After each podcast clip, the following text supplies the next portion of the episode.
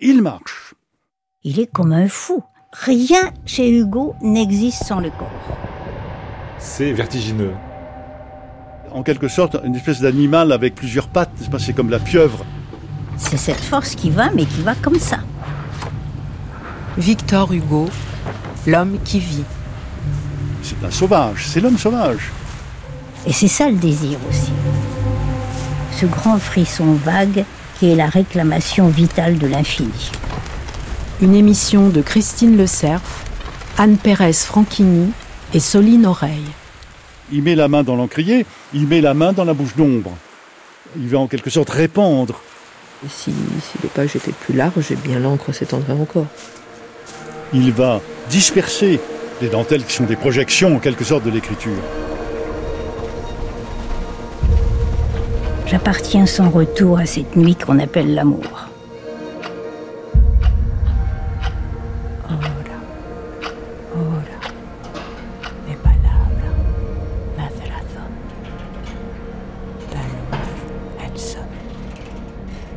Deuxième épisode, Aimer.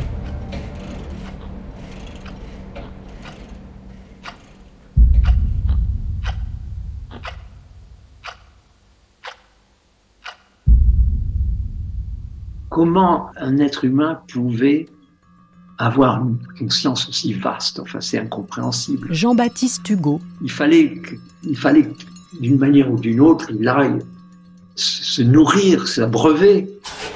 Et c'est certain que c'était dans la nature, l'océan et la femme. Lui donner cette énergie. Il était d'une telle sensibilité qu'il entrait dans une communion avec la nature, avec l'océan, avec la femme c'est que Hugo n'a rien d'un romantique au sens habituel du terme. Georges Didi Huberman, 2017. Quand il décrit la tempête dans la mer, la force de la vague fait que ce qu'il décrit, c'est une sorte de gigantesque coït, c'est lié au désir. Fondamentalement, quand il regarde une vague, il est dedans. Quand il regarde une femme, euh, pardonnez-moi l'expression, il est très vite dedans. Je pense que Rodin l'a fait mieux que moi. quand il a fait cette... Euh, Annie Lebrun. Ah, ah, ah, cette statue incroyable de Hugo qui bande. C'est ça, il marche et il bande. Alors ça, c'est quand même euh, incroyable. Il faut voir cette statue-là. On la met pas beaucoup en, en avant, mais c'est de ça dont il s'agit. Et c'est ça, Hugo. C'est cette force qui va, mais qui va comme ça. On censure la sexualité de Hugo, on censure l'érotisme chez Hugo. On fait comme si ça n'existait pas, alors que ça induit pratiquement tout. Je trouve que ce Hugo-là est magnifique. Jean Morel. Ce Hugo-là est magnifique parce que cet homme nu, c'est un sauvage, c'est l'homme sauvage. Hein. Chez Hugo, véritablement, depuis le départ, très tôt, les petits romans de Victor Hugo, et particulièrement Anne d'Islande, sont des romans qui nous font revenir à l'âge de pierre c'est véritablement une incarnation du personnage euh, sauvage. Les traits du petit homme avaient quelque chose d'extraordinairement sauvage. Ce personnage singulier était armé d'un large sabre, d'un poignard sans fourreau et d'une hache à tranchant de pierre sur le long manche de laquelle il était appuyé. Ses mains étaient couvertes de gros gants de peau de renard bleu. Soulevant le cadavre entre ses bras et l'étreignant fortement, il se mit à pousser des cris sauvages d'amour et de douleur, pareils au grondement d'un ours qui caresse son petit. Il a 21 ans, hein et tout d'un coup, c'est c'est l'évocation d'un personnage qui est habité par des forces qui le, qui le dépassent, par une violence qui le dépasse, et ce personnage-là vit dans une antre un peu comme une bête. C'est très jeune, donc euh, Hugo à cette conscience-là. Puis bon, il semblerait, d'après, d'après le témoignage de sa jeune femme, que la, la nuit de noces a été très pénible parce qu'il ne pouvait pas s'arrêter. C'est complètement bouleversant. Et cette prise de conscience de la violence qui est à l'œuvre dans la nature et qui se retrouve à l'intérieur de l'homme, moi je ne sais que Sade pour avoir eu une conscience aussi forte des forces qui nous hantent. Et là, pour moi, il n'y a pas d'autre équivalent, c'est Hugo et lui. L'amour, Hugo l'a connu avec sa femme. Florence Nogrette. Il a même eu à batailler pour l'obtenir, puisque Madame Hugo, mère, ne voulait pas de ce mariage. C'était une amie d'enfance, Adèle Fouché, qui était au-dessous de la condition que Madame Hugo espérait pour son fils. Adèle Hugo était connue pour être une très belle femme, euh, assez imposante, avec des traits un peu à la grecque. Elle était brune, elle avait des grands yeux noirs et hum, beaucoup de dignité. Donc euh, après l'interdiction Jean-Marc Ovas. mise par les parents, Victor Hugo va essayer de voir Adèle en cachette. Donc euh, il fait des promenades, il surveille ses sorties, il la croise dans la rue, euh, il s'échange euh, en regard. Il note sur son carnet, quand il l'a croisée, s'ils se sont parlé, s'ils ont pu euh, se toucher, lui donner une lettre. Enfin, donc il, note dans son carnet euh, tous les épisodes de cette relation interdite. Victor Hugo racontera qu'il a fait de lui un autoportrait qui n'a pas été euh, vu, mais qui est bien réel. C'est l'amour de, de Marius pour Cosette. Et pour lui, il dit bien que on en a usé et abusé du premier regard dans les romans, mais il n'empêche que ça se passe jamais autrement. Qu'y avait-il dans le regard de la jeune fille? Marius n'eût pu le dire. Il n'y avait rien et il y avait tout. Ce fut un étrange éclair. Elle baissa les yeux et il continua son chemin. Ce qu'il venait de voir, ce n'était pas l'œil ingénu et simple d'un enfant, c'était un gouffre mystérieux qui s'était entr'ouvert, puis brusquement refermé.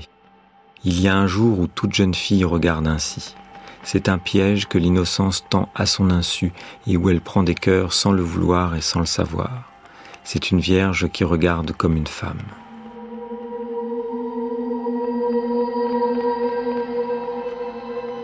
Il finit par obtenir la main de son épouse. Et puis, euh, il commence à avoir euh, des, des enfants. Euh, un premier, euh, Léopold, qui meurt euh, au bout de quelques mois. Et puis, euh, une fille, euh, la première fille, Léopoldine, qui née en 1824. Et puis après, tous les deux ans, il a un nouvel, un nouvel enfant. Les jeunes romantiques sont assez fascinés par euh, cette euh, famille Hugo, ce foyer. Il n'y a pas d'autres exemples finalement à cette époque-là d'un jeune euh, qui va devenir chef d'école et qui est en même temps euh, chef de famille et qui reçoit euh, chez lui euh, ses amis euh, avec euh, ses enfants. Chez Victor Hugo, l'enfant est quelque chose de très très important. Evelyne Poirel.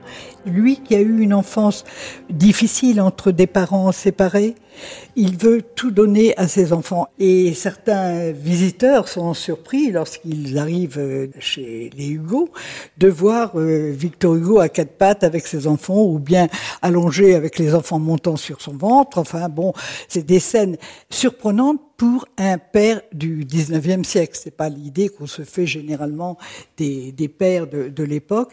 Et lui était un très jeune père. Il a été père à 22 ans et son dernier enfant, il avait 28 ans. C'est un jeune père, un père aimant et euh, qui joue avec ses enfants.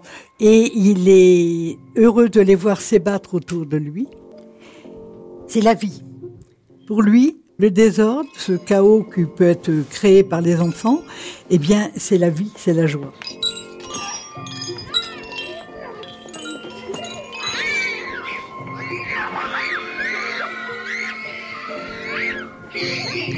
La vie de famille marque le, le début du Victor Hugo dessinateur. C'est c'est ces petits dessins Gérard Audinet. que Hugo aime bien faire. Alors il aime bien dessiner avec ses enfants. hein. Des fois il leur montre, euh, pour Léopoldine par exemple, il, il lui montre un, un Quasimodo et Léopoldine copie le Quasimodo à côté. Et puis pour François Victor, parce que c'est Toto, euh, diminutif de Victor, euh, les aventures de Toto et Pista, euh, petit personnage euh, créé comme ça, et qu'il dessine et qu'il va laisser le soir sur la couverture du lit des enfants et que les enfants vont trouver en se réveillant et qui fait leur joie. L'enfant, parfois, prime sur l'écriture. C'est le cas, par exemple, lorsqu'il écrit Notre-Dame de Paris. Il commence quelques premières pages et ensuite il dit, bon, j'ai dû m'interrompre, il y a eu la révolution de juillet 1830, puis la naissance de ma petite Dédé, c'est-à-dire la dernière, la petite Adèle. Il s'est arrêté pour profiter de la naissance de sa petite fille. Il l'exprimait dans le manuscrit de Notre-Dame de Paris, c'est écrit. Jusqu'à ce que euh, Adèle mette fin à la relation physique entre eux après la naissance de son cinquième enfant, puisqu'ils ont eu cinq enfants. Le premier est mort euh, en bas âge, hein, prématurément. Donc après la naissance d'Adèle, Madame Hugo euh, arrête les, les, relations personnelles, physiques. Et Hugo connaîtra donc pendant trois ans, avant la rencontre avec Juliette Drouet, une période de, de, privation, de chasteté et, de, un sentiment d'abandon aussi. En 1832, euh, Victor Hugo vient d'avoir 30 ans. Il arrive euh, place des Vosges, qui s'appelait à l'époque la place royale, où il reste euh, pendant 16 ans. Et c'est là qu'il reçoit à peu près tout ce qui compte dans la culture, l'histoire, la politique française. Mais il faut se rappeler qu'il arrive au pire moment de sa crise conjugale. C'est une situation extérieurement très enviable, mais à l'intérieur, c'est un homme dévasté l'aimer de toutes les fureurs de son âme, sentir qu'on donnerait pour le moindre de ses sourires son sang, ses entrailles, sa renommée, son salut, l'immortalité et l'éternité, cette vie et l'autre. Voir ce corps dont la forme vous brûle, ce sein qui attend de douceur, cette chair palpiter et rougir sous les baisers d'un autre aimer son pied, son bras, son épaule, songer à ses veines bleues, à sa peau brune, jusqu'à s'entordre des nuits entières sur le pavé de sa cellule et voir toutes les caresses qu'on a rêvées pour elle aboutir à la torture. On ne peut pas vivre sans aimer. Myriam Roman. Je pense que cette dimension de l'amour est essentielle. On la retrouve chez tous les personnages euh, les plus forts de Victor Hugo. Le personnage qui m'a toujours fasciné dans Notre-Dame de Paris, c'est Frollo. C'est ce prêtre qui n'a jamais aimé, qu'on a empêché d'aimer, puisque euh, on l'a destiné à la prêtrise, et qui découvre la bohémienne. Et là, euh, il en tombe passionnément amoureux. Évidemment, euh, jamais la, jeune femme ne pourra accéder à son amour. Il la supplie, lui demande pitié, puisqu'il est en train de mettre à mort celle qu'il aime. C'est un très beau roman sur les illusions de l'amour.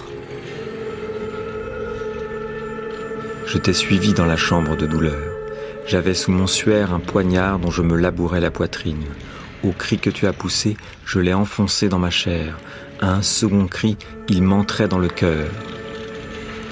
Il ouvrit sa soutane. Sa poitrine en effet était déchirée comme par une griffe de tigre et il avait au flanc une plaie assez large et mal fermée.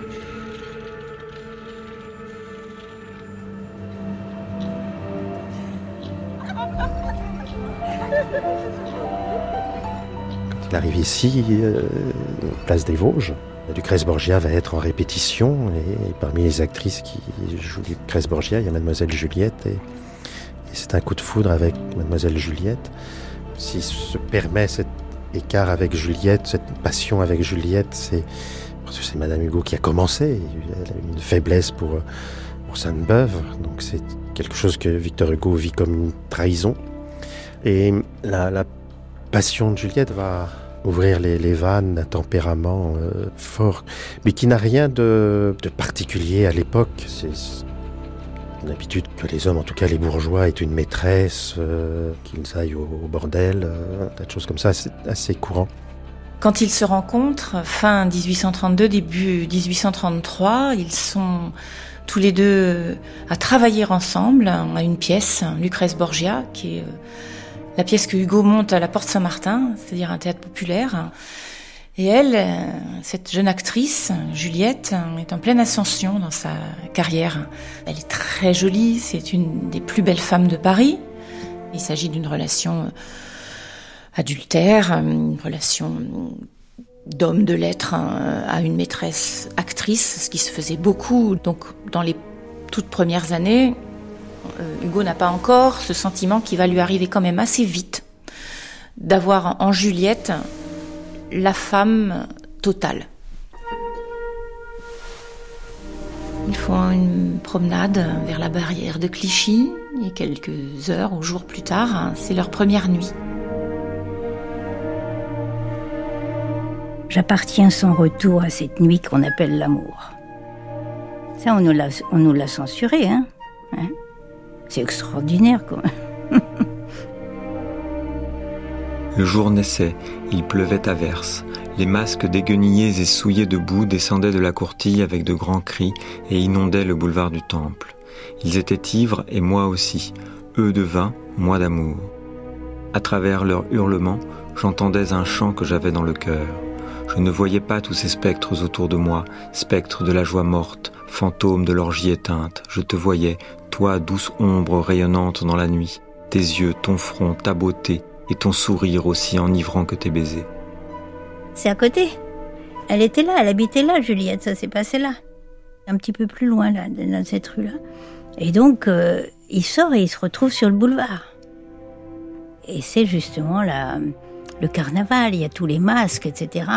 la nuit qu'il a passée avec elle, c'est-à-dire cet enchantement incroyable, continue en lui et lui permet de, de se frayer un passage extraordinaire dans la banalité du monde. Quoi. C'est ça qui est, qui est éblouissant dans cette lettre-là.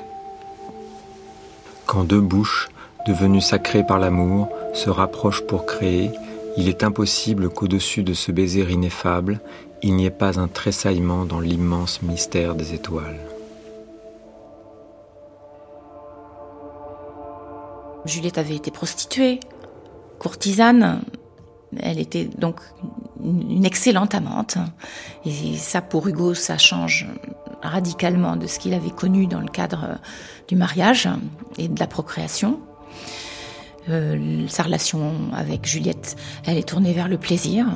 Et dans les premières années, les lettres que Juliette envoie à Hugo sont des lettres où elle lui promet du plaisir et où elle en demande aussi c'est pas seulement son devoir à elle, c'est aussi le devoir de Hugo de venir lui rendre visite et l'honorer.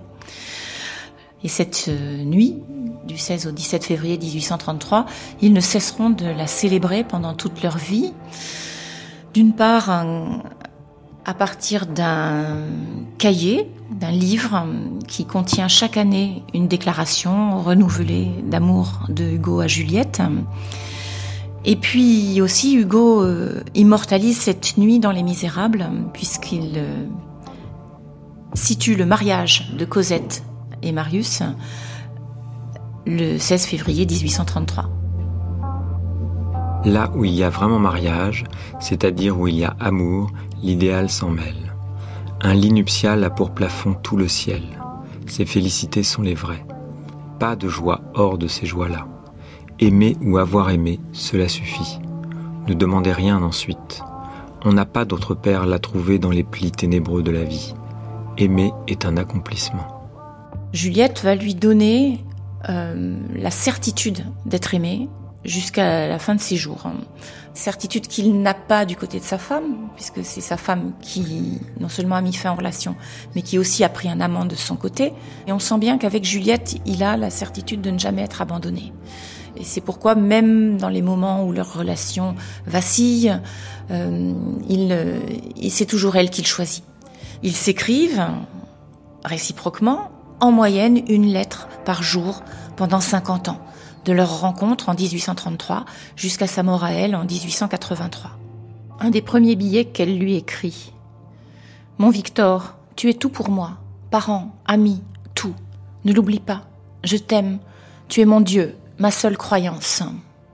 Ce qui se passe entre, entre Juliette et, et Hugo, c'est quelque chose de tout à fait euh, extraordinaire dans l'histoire du, du sentiment amoureux, parce que c'est, c'est une passion qui, de part et d'autre, malgré tous les, les, les remous de la vie, les, les bouleversements de la vie, cette passion va être plus forte que tout. Et donc chaque année, à partir de, l'année 1834, les deux euh, amants se réunissent pour un voyage. Ces voyages sont des périodes très intéressantes et très heureuses pour les deux. Pour euh, Victor Hugo, c'est des renouvellements d'inspiration euh, très importants. Hugo voyage avec son carnet à dessin Et il prend des notes, il est en voiture, il écrit sur les chemins, dans les auberges. C'est une vie qui plaît beaucoup à Juliette. Quand il voyage, il écrit à sa femme, il écrit à ses enfants, à commencer par Léopoldine. Il lui raconte sa promenade sur la plage où il a écrit son nom sur le sable que la vague euh, finit par euh, effacer. Il lui dessine la, grande ours et il lui colle aussi une étoile de mer. Chez les Hugo, on a besoin de se dire qu'on s'aime. Et euh, souvent les lettres se terminent par Je vous aime, aimez-moi. Aimez-moi. Victor Hugo le dit très souvent. Et quand il écrit, c'est assez extraordinaire parce qu'il nomme tous ses enfants. Il dit lui-même j'ai besoin d'écrire leurs noms. J'ai besoin de les dire. Il est certain que cet aspect très paternel de Victor Hugo euh, doit compenser tout un traumatisme d'enfant. Il a souffert de la désunion de ses parents euh, et du coup c'est quelque chose qu'il ne veut pas imposer aux siens. C'est pour ça qu'il gardera euh, Juliette dans l'ombre, proximité, mais, et que ce sera une deuxième épouse, mais caché pour ne pas rompre la vie officielle de famille avec la mère de ses enfants. Donc pour ne pas infliger une séparation avec ses enfants. Ce sont ces années 1840 où elle est vraiment cloîtrée chez elle, où il a une autre maîtresse, mais elle ne le sait pas, où il vient moins souvent la voir précisément parce qu'il a une autre maîtresse, les années les plus douloureuses pour elle. Quand je cesse pour un instant d'admirer ta beauté, c'est pour contempler ton intelligence. Tu es le corps que je désire, l'âme que je divinise, la femme que je veux dans mon lit. Léonie euh, Donné, Léonie Biard est la femme d'un peintre euh, qui s'appelle Biard, qui est un peintre assez à la mode sous la monarchie de Juillet. C'est une jeune femme euh, très intéressante, très vive, qui est si étonnante qu'elle a fait un voyage jusqu'au Spitzberg, donc elle s'était déguisée en homme pour, pour pouvoir être sur le bateau. Enfin, c'est une femme d'un fort caractère, beaucoup plus jeune que Juliette, déjà mariée, ayant euh, des enfants, et c'est une véritable passion. J'ai les yeux pleins d'étoiles, la bouche pleine de parfums, je suis dans les nuées des anges, je sens que je meurs et que je meurs d'une mort qui est la vie.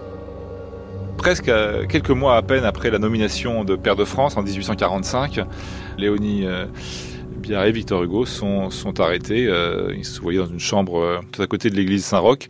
Et cet épisode est un épisode d'une violence inouïe. Alors, Léonie Biard est mise en prison. Hugo aurait dû l'être aussi, mais comme il est père de France, il bénéficie d'une impunité comme père de France, donc il n'est pas conduit en prison. Mais le, le scandale est énorme. Il s'enferme chez lui. Qui a senti sous ses mains, sous ses ongles, sous ses coudes, sous ses genoux, sous ses pieds, fuir et se dérober le point d'appui, reculant au lieu d'avancer, s'enfonçant au lieu de gravir, descendant au lieu de monter, et se perdant un peu plus à chaque mouvement pour se tirer de péril, a senti l'approche formidable de l'abîme et a eu dans les eaux le froid sombre de la chute. C'est vraiment ce qu'elle appelle Juliette la plaie vive de la femme, c'est-à-dire l'impossibilité pour Hugo de renoncer à, à la chasse, hein, à la chasse aux femmes, puisque outre ces, maîtresses, il y a aussi d'autres maîtresses occasionnelles qui, pour certaines, sont des servantes, pour certaines sont des actrices, d'autres fois il s'agit de prostituées que fréquente Hugo euh, aussi. Et euh, Juliette souffre hein, jusqu'à la fin de ses jours de ce qu'elle appelle dans une très belle lettre la plaie vive de la femme.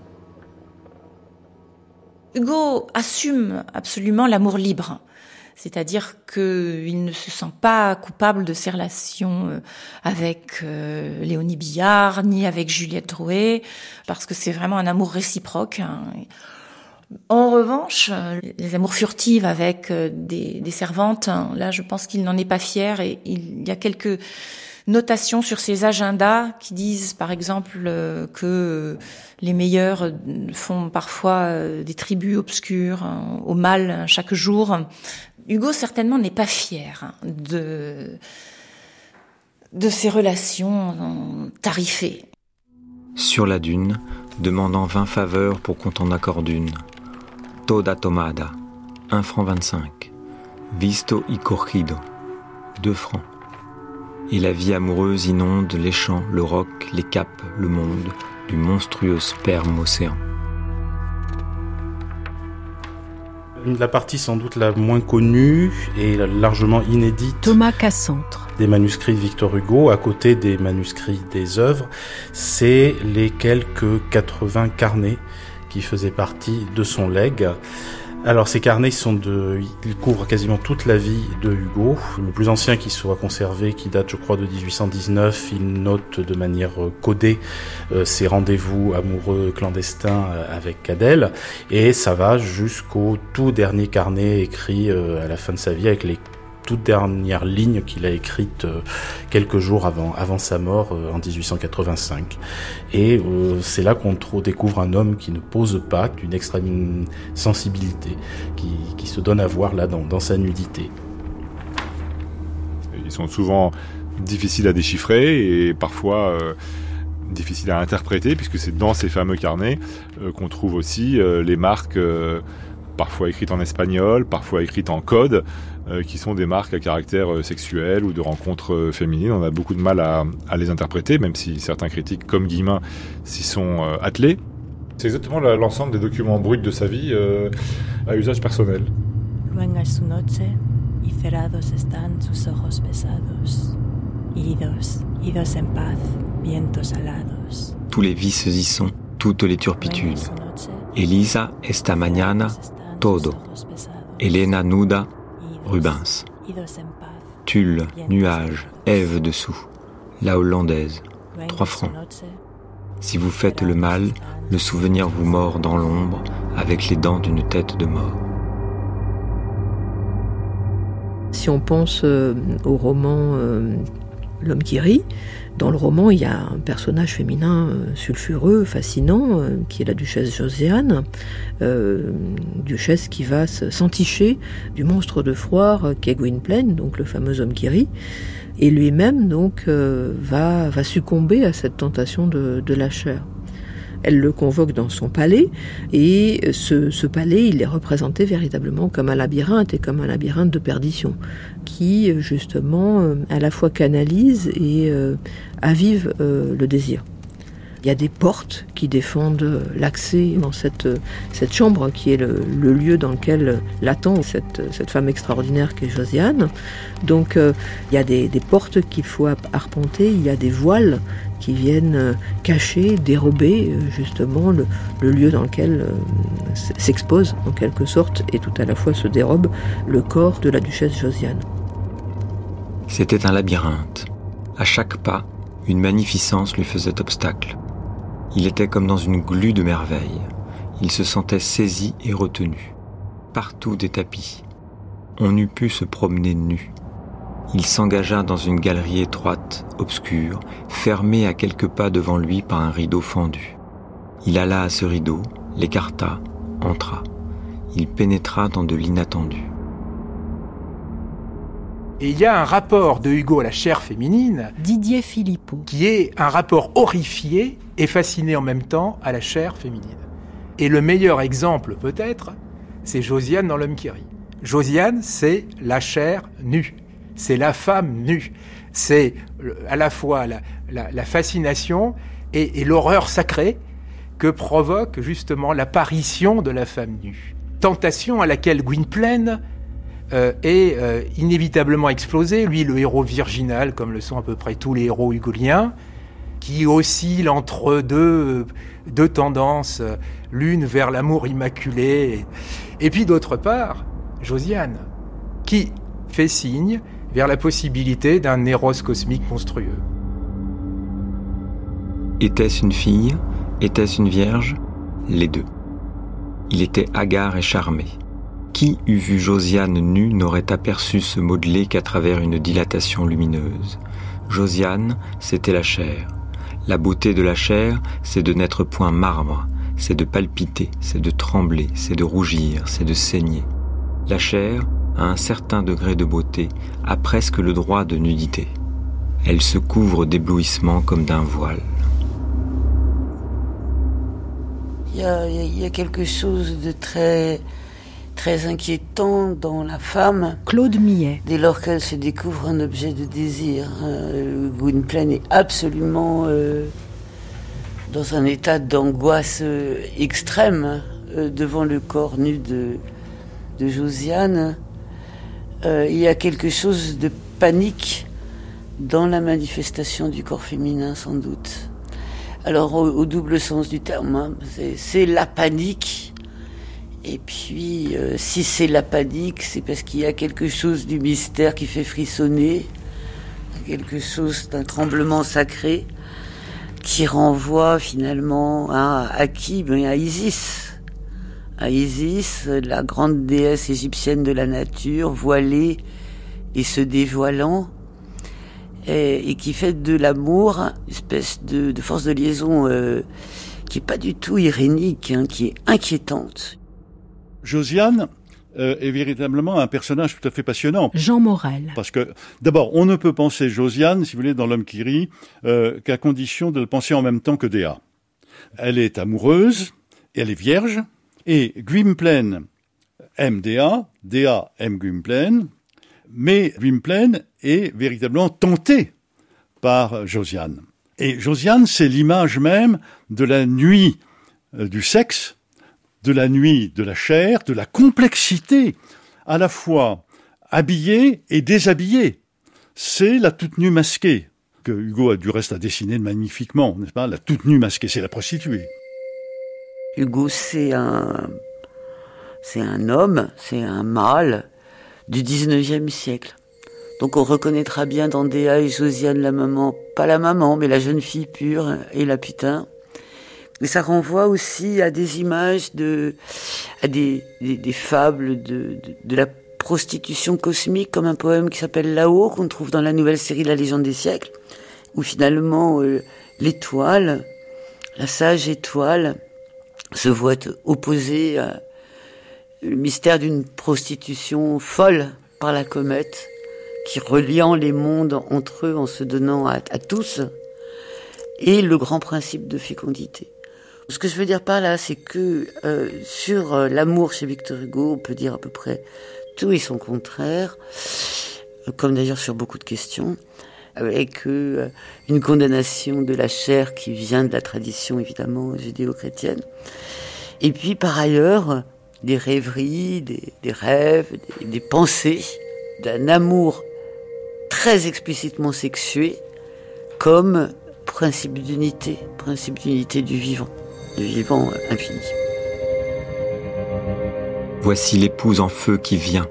L'astre effaré regarde à son zénith, à travers la nuée, l'impudeur de ma robe immense dénouée. De mes accouplements l'espace est ébloui. Dès qu'un gouffre me veut, j'accours et je dis oui. Je passe d'Aliote à Sirius. Ma bouche se colle au triple front d'Aldébaran farouche, et je me prostitue à l'infini, sachant que je suis la semence et que l'ombre est le champ.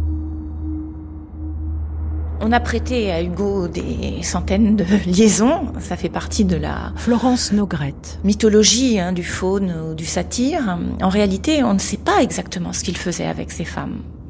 Les femmes dont il note le nom, parfois avec des pseudonymes, sur ses carnets, et ce qu'il a fait avec elles de manière cryptée. Eh bien précisément parce que c'est crypté, on ne sait pas exactement ce qu'il a fait. Et il y a fort à penser parce que par moment, euh, le mot espagnol, par exemple, huida, qui veut dire vu, euh, l'indique, il peut s'agir seulement de voir, hein, de voir une cheville, de voir un corsage un peu échancré, euh, de voir une manche un peu relevée, de voir une cuisse livrée très furtivement, au coup d'œil. Peut-être n'était-ce que cela, parfois. Euh, et peut-être cette euh, pulsion scopique, la fascination de voir dans toutes ce- ces acceptions, non pas seulement voir la femme nue, mais aussi voir le cosmos, voir le paysage, voir ce que les autres ne voient pas, euh, déchiffrer la nature, cette immense pulsion scopique qu'on retrouve aussi chez des personnages de Hugo, euh, explique peut-être cette, euh, cet érotisme de la chose entrevue Hugo aimait par exemple se promener dans les rues et regarder par les fenêtres, éventuellement une femme nue sous la lumière de sa, de sa lampe. Hein, parfois il note là comme ça, euh, euh, Nuda sub Clara Lucerna, vue aperçue nue sous une lampe. Et peut-être que l'idée de la vue dérobée, de ce qu'on n'aurait pas dû voir mais qu'on réussit à voir, c'est à la fois érotique, mais euh, c'est presque métaphysique, c'est-à-dire euh, aussi réussir à voir l'invisible, ce que l'homme ne peut pas voir, hein, et que le poète, lui, réussit à voir. En 1843, Jean-Marc Ovas. Il euh, part en Espagne avec Juliette. Il y est pas retourné depuis son enfance. Il aime ce pays où il revoit Hernani, où il revoit toutes les étapes lui rappellent son enfance. C'est au retour de ce voyage qu'il apprend euh, la mort de sa fille euh, Léopoldine qu'il avait euh, laissée à Paris comme toute sa famille quand il voyage. Le 4 septembre 1843, à Villequier, sa fille Léopoldine se noie avec son mari dans une sortie en barque sur la Seine. Hugo a 41 ans et sa fille vient de se marier euh, quelques mois plus tôt. Et c'est euh, vraiment euh, horrible ce contraste entre le bonheur d'être en voyage et la nouvelle la plus tragique qu'il apprend de la manière la pire qui soit, puisqu'il l'apprend dans le journal. Demain, dès l'aube, à l'heure où blanchit la campagne, je partirai. Vois-tu, je sais que tu m'attends. J'irai par la forêt, j'irai par la montagne.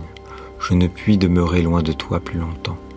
Je marcherai les yeux fixés sur mes pensées, sans rien voir au dehors, sans entendre aucun bruit, seul, inconnu, le dos courbé, les mains croisées, triste, et le jour pour moi sera comme la nuit. C'était l'enfant chéri, c'était l'enfant de son amour. Euh, je crois qu'il dit, elle était apparue euh, dans l'aube de ma vie. Elle avait 19 ans, Evelyne Poirel. il en avait 25, c'était vraiment une horreur. Il était foudroyé. Et il n'est pu venir ici que en 46, trois ans après. Pendant trois ans, il n'a pas pu venir.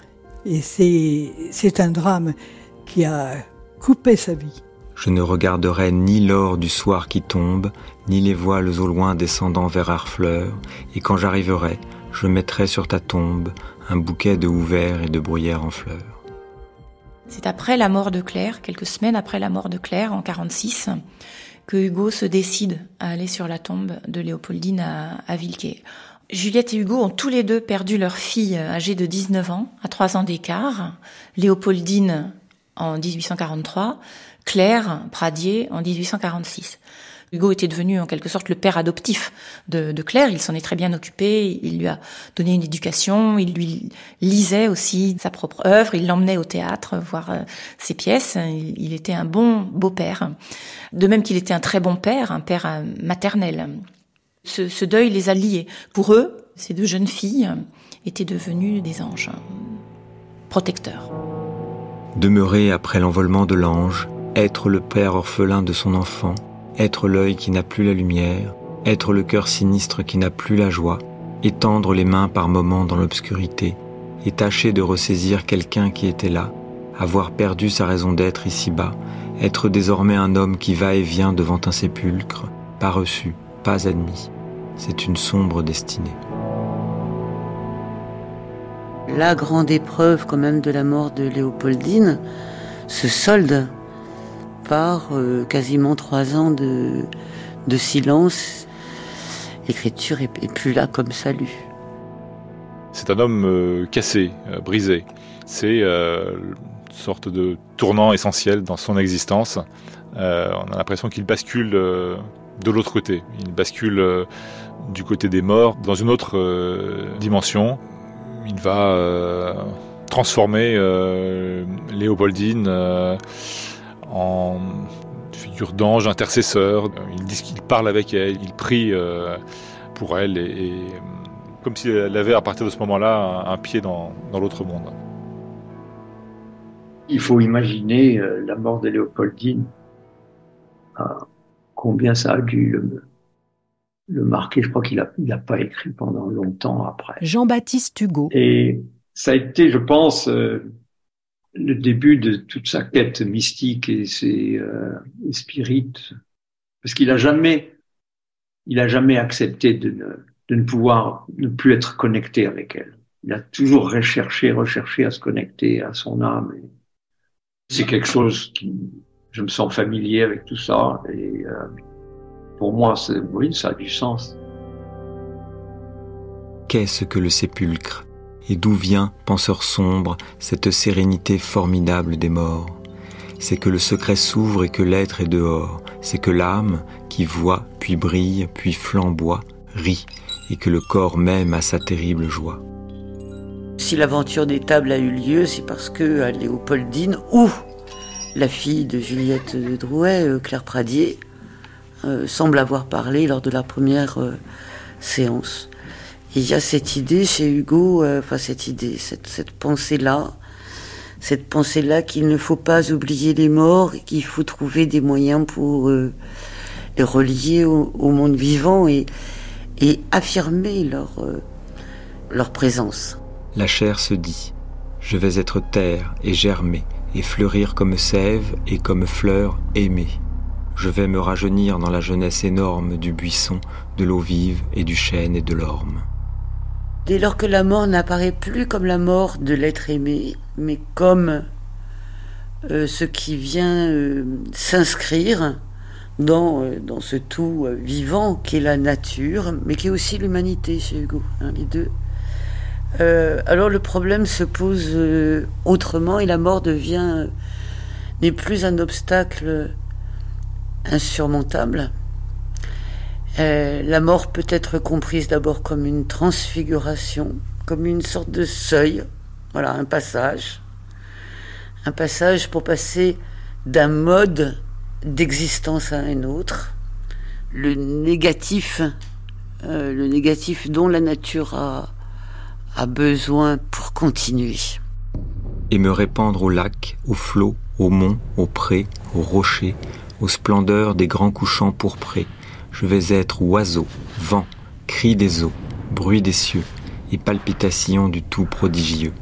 C'est un poème qui s'appelle Cadaver euh, et qui est un poème sur la circulation, la circulation de euh, de la vie qui passe du corps pourrissant euh, à la terre pour renaître en fleurs, en arbres. Euh, Donc la mort, euh, la mort, elle peut être prise dans, un, dans une espèce de circulus, de circulation, qui, au fond, en fait une force si productrice qu'Hugo en arrive à dire, mais exactement comme Michelet à la même époque, que la mort n'est pas elle n'est qu'un des moyens euh, qu'a le vivant hein, pour, euh, pour continuer. Et des plis du drap noir tombent tous nos ennuis. La mort est bleue. Ô mort, ô paix. L'ombre des nuits, le vent, souffle farouche ou providentiel. L'air, la terre, le feu, l'eau, tout, même le ciel, se mêle à cette chair qui devient solennelle. Un commencement d'astre éclos dans la prunelle. C'est pour ça qu'il avait cette euh, connexion extraordinaire avec la nature, parce qu'il euh, était conscient de l'unicité de l'univers. Il avait voilà, cette euh, totale révérence envers, envers tous les êtres, envers les arbres, envers la nature, les animaux. La vie est sacrée parce que tout est sacré. L'arrivée à Jersey a pour euh, Victor Hugo une dimension euh, très particulière. C'est la première fois dans sa vie qu'il se retrouve dans la nature finalement. Et il est euh, au milieu des éléments. Et la nature a un immense impact sur lui. il le dit dès les premiers poèmes qu'il écrit à Jersey.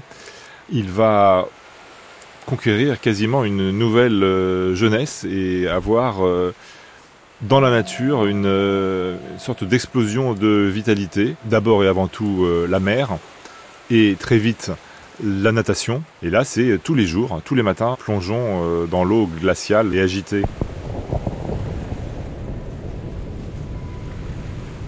En octobre 1856, la famille Hugo s'installe, après de longs travaux, à Hauteville-Haute. Victor Hugo n'est pas parti seul en exil, il est parti avec sa famille, mais il est aussi parti avec Juliette. Donc Juliette va aussi devoir retrouver euh, un foyer, une maison à Hauteville, à Guernesey. Elle va en avoir deux d'ailleurs. La première, c'est La Fallu. Gérard Audinet. Où elle s'installe au moment où Victor euh, aménage Hauteville House. Et puis il y aura une deuxième maison, Hauteville 2, à partir de 1864. De la Fallu, elle le voyait, elle le voyait directement dans son jardin et elle le voyait directement dans sa terrasse. Le matin, il euh, lui arrivait qu'il pleuve, qu'il neige ou qu'il vente, hein, de faire sa toilette hein, euh, dans une bassine sur le bord de sa terrasse et euh, en, se, dénudant euh, en partie. Et donc elle ne manquait pas de guetter ce moment. Et dans ses lettres, il y a beaucoup d'humour sur son petit triton, enfin tout un tas de, comparaisons animales pour euh, s'amuser de l'amour de l'eau, voire de l'eau glacée. Hugo était très bon nageur aussi. Il y a quand même le Candiraton dans l'île, qui est une île très hum, puritaine. Donc il faut quand même qu'ils fassent attention s'ils se montrent ensemble à ne pas se montrer ensemble en ville, mais à, aller se balader sur la lande, là où, là où personne ne les verra. Les deux amants ont trouvé tout un stock de stores en bambou peint euh, chinois. Euh, Victor Hugo va euh, créer des tas de motifs pour créer le décor de Juliette. Il faut toujours qu'il y ait une équivalence entre le décor de Juliette et le décor de Victor. Euh, ça j'appelle cette relation amoureuse à travers le décor. Et ça, d'ailleurs, c'est parfaitement lisible dans les décors parce qu'on a énormément de VH, donc de monogrammes de Victor Hugo. Et donc, ces monogrammes, ils sont à destination de Juliette. C'est pour lui dire, tu es chez moi, c'est notre maison commune.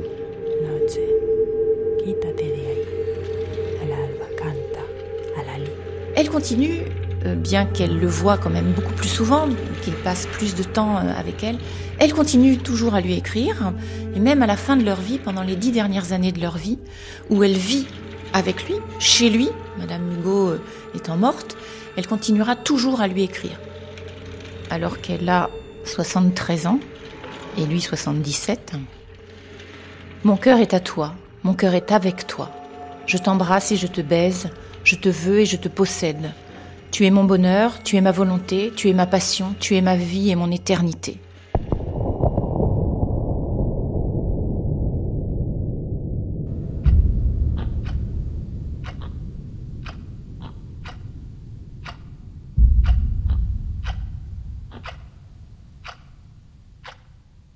La mort continue à frapper, celle de son frère Abel à la fin de l'exil. Euh, ça lui euh, rappelle toutes les morts qui l'ont frappé au cours de son existence. Euh, parents, euh, son fils Léopold, sa fille Léopoldine évidemment.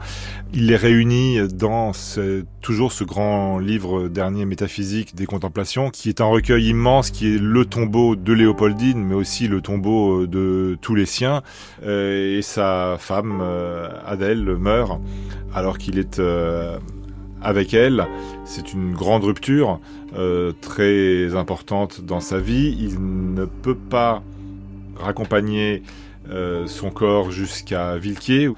Et il écrit euh, sur une euh, photographie de son épouse, chère morte, pardonnée.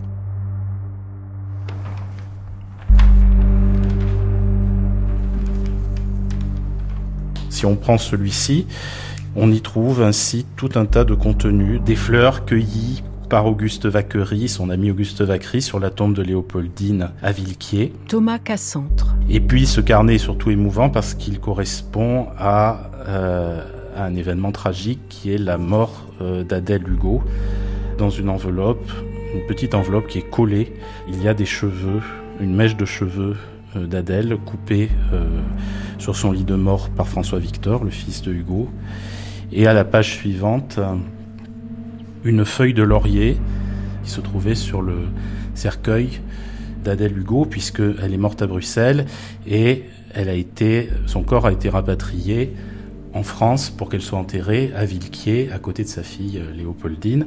Mais Hugo n'a pu l'accompagner, qui était toujours proscrit, on est encore sous l'Empire, Hugo n'a pu l'accompagner que jusqu'à la frontière. Donc là, il y a eu une petite cérémonie où il a en quelque sorte dit adieu à sa femme avant que le train ne continue sa route euh, en France. Et il a prélevé une feuille de laurier euh, de, l'apparat funéraire de, cette cérémonie et qu'il a collé ici, dans ce carnet. Tout cela serait d'une noirceur épouvantable sans la bonne nouvelle qui va changer sa vie ou du moins éclairer ses derniers jours et toute la fin de sa vie, c'est la naissance de ses petits-enfants, Georges et Jeanne, qui seront euh, euh, véritablement euh, extrêmement importants pour tout le, reste de la vie de Victor Hugo, puisque il aura avec ses petits-enfants un rapport très fort, celui qu'il avait déjà avec ses enfants. C'est pas pour rien que son dernier recueil s'appellera L'art d'être grand-père à propos de, Georges et Jeanne, dont il va assurer la tutelle après la mort de, Charles. Et l'expression littéraire est l'art d'être grand-père. Il a euh, donné à Georges et Jeanne une enfance dont personne ne peut rêver avec ce grand-père glorieux qui a autre chose à faire, mais qui ne veut pas faire autre chose que s'occuper d'eux, et les choyer, leur raconter des histoires, et être avec eux tout le temps. Le soir, je vais les voir dormir. Sur leur front calme, je distingue ébloui l'ombre que font les palmes et comme une clarté d'étoiles à son lever, et je me dis, à quoi peuvent-ils donc rêver?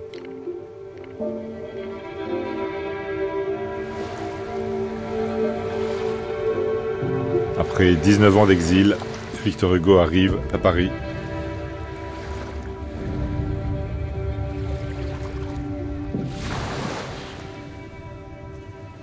Le baiser est un sombre nectar. Vénus callipige. Philomena toda. Marie pecho todo. Alors Marie Mercier, c'est une très jeune femme. Euh, c'est à la fin de sa vie. Annie Lebrun. C'est la jeune compagne d'un communard. Elle est éblouie par ce personnage-là et il semble que ce soit une très jeune femme, très sensible et en même temps qui, qui vibre à toutes les, forces du monde et du paysage. Et pour moi, il y a quelque chose de bouleversant dans cette très jeune femme qui sort justement de la commune et qui vient voir ce, personnage-là. Et entre eux, il y a un, rapport passionnel. Alors qu'est-ce qui s'est passé? On dit que vraisemblablement ça a été sa dernière conquête, mais là, je pense que le mot de conquête avec Hugo, ça ne va pas du tout. Quand il a une aventure avec une femme,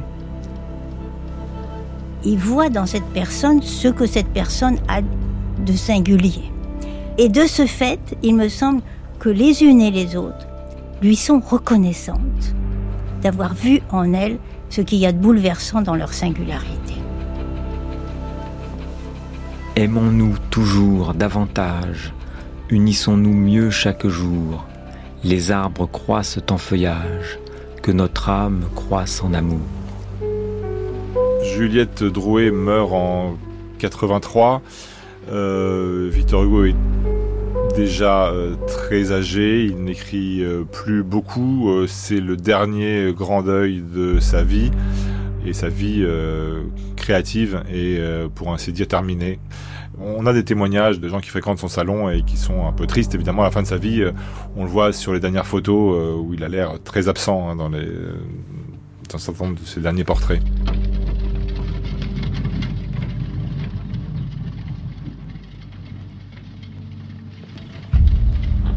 Un fiacre, qui allait naturellement clopinant, nous déposa devant la petite maison de l'avenue Victor Hugo et nous fûmes introduits dans la salle à manger où il achevait de prendre son café. Paul Rebout, 1957. C'était un vieillard rougeau, tout blanc de poils, dont les yeux bleus avaient un regard un peu éteint, qui peut-être se serait encore rallumé si j'avais été d'un sexe différent.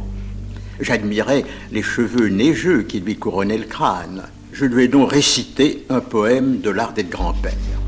Alors, il m'attira vers lui, il m'embrassa sur le front, et Victor Hugo me donna sa photographie avec une belle dédicace, et je fus emmené loin de ce sanctuaire, car il ne fallait pas accorder au grand homme des distractions qui eussent risqué de le fatiguer. Le 22 mai 1885, Victor Hugo meurt à l'âge de 83 ans. Le 1er juin 1885, c'est le jour des funérailles nationales de Victor Hugo au Panthéon. Aimons toujours, aimons encore. Quand l'amour s'en va, l'espoir fuit. L'amour, c'est le cri de l'aurore, l'amour, c'est l'hymne de la nuit. Les funérailles hein, de Victor Hugo, ça a été, euh, ça a été extraordinaire. La foule qui est venue de, tous les coins de France.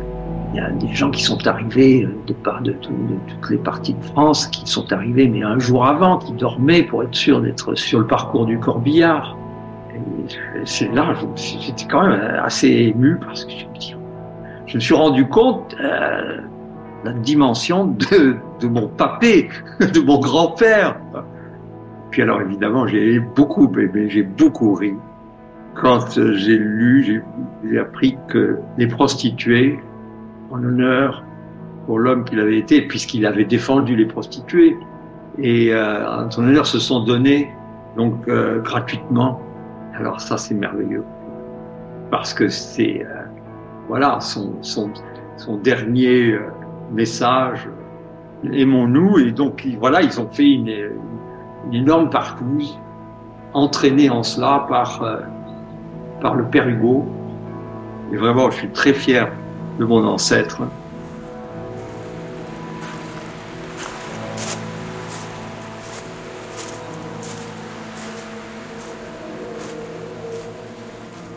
Victor Hugo, L'homme qui vit. Avec Jean-Baptiste Hugo, arrière-arrière-petit-fils de Victor Hugo et photographe. L'écrivaine Annie Lebrun. Les biographes Jean-Marc Covas et Florence Nogrette. Les chercheuses et chercheurs Delphine Glaise, Claude Millet, Myriam Roman et Didier Philippot. Evelyne Poirel, conservateur. Thomas Cassantre, chargé de collection à la Bibliothèque nationale de France.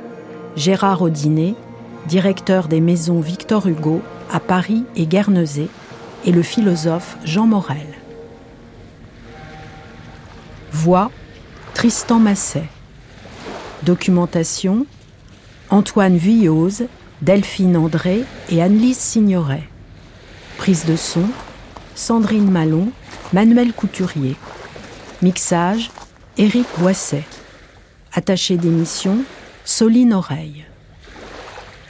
Remerciements à la Maison Victor Hugo de Paris et à la Bibliothèque nationale de France. Une émission de Christine Le Cerf, réalisée par Anne Pérez Franchini.